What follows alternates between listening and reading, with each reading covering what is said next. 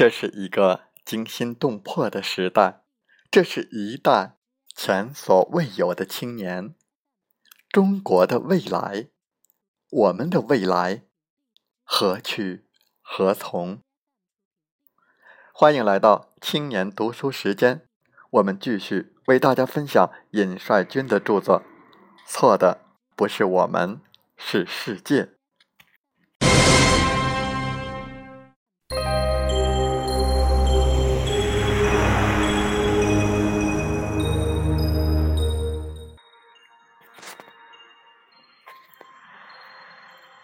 他热爱诗人赫尔德林和画家梵高。赫尔德林最终发疯，梵高最终自杀。赫尔德林在给他的兄弟的信中写道：我们的生活的时代不是诗人的氛围。在给另一个朋友的信中，他写道：我给予自己的唯一乐趣在于偶尔在纸上写下发自一个热情的灵魂的几行字，但你知道这种乐趣是转瞬即逝的。孩子在我热爱的诗人赫尔德林中写道：而另一类诗人虽然只热爱风景，热爱景色，热爱冬天的朝霞和晚霞，但他所热爱的是景色中的灵魂，是风景中大生命的呼吸。梵高和赫尔德林就是后一类诗人，他们流着泪迎接朝霞，他们光着脑袋画天空和石头，让太阳做洗礼。这是一些把宇宙当庙堂的诗人，它只是一个安静的本质，不需要那些俗人来扰乱它。它是单纯的，有自己的领土和王座。他想要将瞬间变成永恒，一切看起来都很美，但只是一种强烈的情感而已。他们主观性太强，缺少对于现实世界的客观态度。歌德不仅是世界闻名的诗人、小说家、戏剧家、思想家，还是个科学研究者。在动植物学、解剖学、颜色学、光学、矿物学、地质学等领域都有重要的发现和成果，同时也是个画家，并参与政治。曾在卡尔·奥古斯特的政府中任职。歌德说过，就诗人来说也是如此，如果他只能表达他自己的那一点主观情绪，他还算不上什么，但是一旦能掌握住世界，而且把它表达出来，他就是一个诗人了。我和整个时代是背道而驰的，因为我们的时代全在主观倾向笼罩之下，而我努力接近的却是客观世界。一切倒退和衰亡的时代都是主观的，与此相反，一切前进上升的时代都有一种客观的倾向。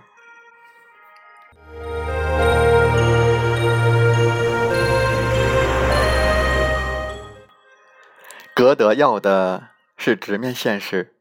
只有以认真客观的态度研究现实，才可能解决现实问题，如此时代才可能进步。为了抵御同时代德国文坛浪漫主义的颓废作风，他教育青年作家要研究客观世界，要写纯真、爽朗、宏伟、崇高、优美、妥帖、健康、有力的作品。歌德赞赏纯真伟大的精神，他说，只有伟大的人格才有伟大的风格，只有具备雄伟的人格、勇气、力量，才有勇气去认识严酷的现实，才可能在现实中保有纯真。像孩子那样婴儿般的纯真只会被现实扼杀在摇篮中。歌德在谈论自然世界时说，在研究自然时，我们所要探求的是无限的永恒的真理。一个人如果在观察和处理题材时不抱着老实认真的态度，他就会被真理所抛弃掉。歌德反对基督教神创人的说法，也反对人是宇宙造物的目的的说法。人有一种想法是很自然的，就是把自己看成造物的目的，把其他一切事物都联系到人来看，看成只是为人服务和由人利用的。他反对这种想法。显然，歌德和孩子的人生态度大不相同。我们再来看看科学家们关于人生、自然和艺术的观点。爱因斯坦不仅是伟大的科学家，也是伟大的哲学家和社会活动家。他对战争、和平、个人、社会、国家、教育、哲学、文学、伦理、宗教、法西斯主义、麦卡锡主义、黑人问题等都发表过自己的意见。他也多次提到自己的世界观，即自然界里和思维世界里所显示出来的崇高庄严和不可思议的秩序。他将其视为宇宙宗教情感，这并不是有神论的世界观，因为其中并没有神创造了世界的任何含义。他说，我从来不赋予大自然一个目的或目标，或任何能被理解为拟人的东西。我眼中的大自然是一个我们只能非常不完美的理解的宏伟的结构，而这必使一个沉思者充满了谦卑的感觉。这是一种与神秘主义毫不相干的真实的宗教感觉。我自己只求满足于生命永恒的神秘，满足于觉察现存世界的神奇的结构，窥见它的一鳞半爪，并且以诚挚的努力去领悟在自然界中显示出来的那个理性的一部分，即使只是极其小的一部分，我也就心满意足了。他认为人类的活动也有一种伟大的秩序在里面。爱因斯坦的观点其实和中国古人的观念非常相近。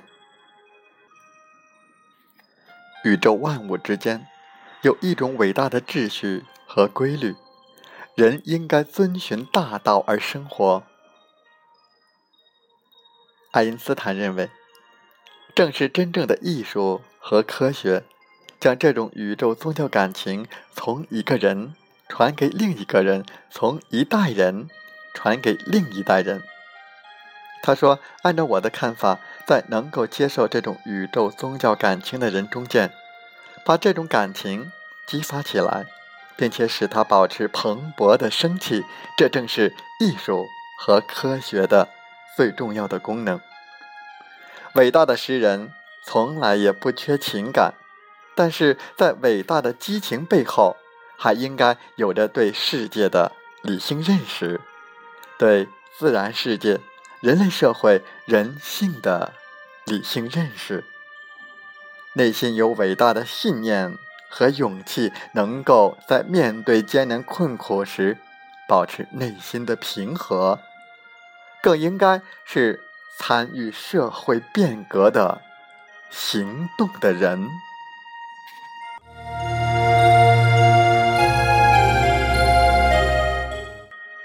孩子有没有可能不自杀？西川认为，也许一张社会关系网能够把孩子笼络住，让他留下来。也许婚姻可以把他留下来，虽然这张网会毁掉他的纯洁性、诗性与灵性。虽然这张网不过是一张狗皮膏药，治标不治本。说不准哪一天他就会忍受不了这张网。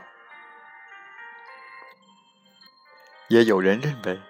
如果孩子生前有机会出版自己的诗集，获得名声及追捧，他也有可能活下去，在自己的小圈子里自娱自乐。如果孩子有这样的机会，他是否可以在自己的小圈子内自娱自乐呢？是否可以编织起自己的诗歌帝国和神话呢？也许可以吧。宫崎骏，闻名世界的动画导演，他的作品也富有幻想，且非常关注社会现实，常有环保、梦想、行动、斗争这样的主题，基调是幻想的、活泼的、色彩光明的。宫崎骏成长于二战后，当时日本文艺界左倾明显，共产党运动也红红火火。宫崎骏还担任过工会书记长。虽然他本人并不信仰共产主义，但是对于现实问题的关注却是自始至终的。他批判日本社会，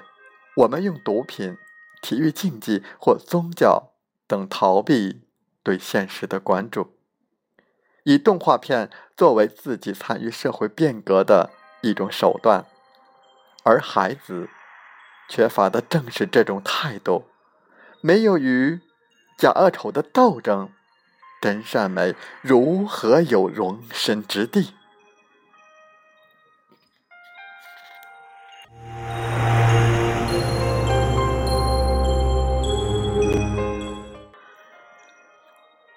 所以，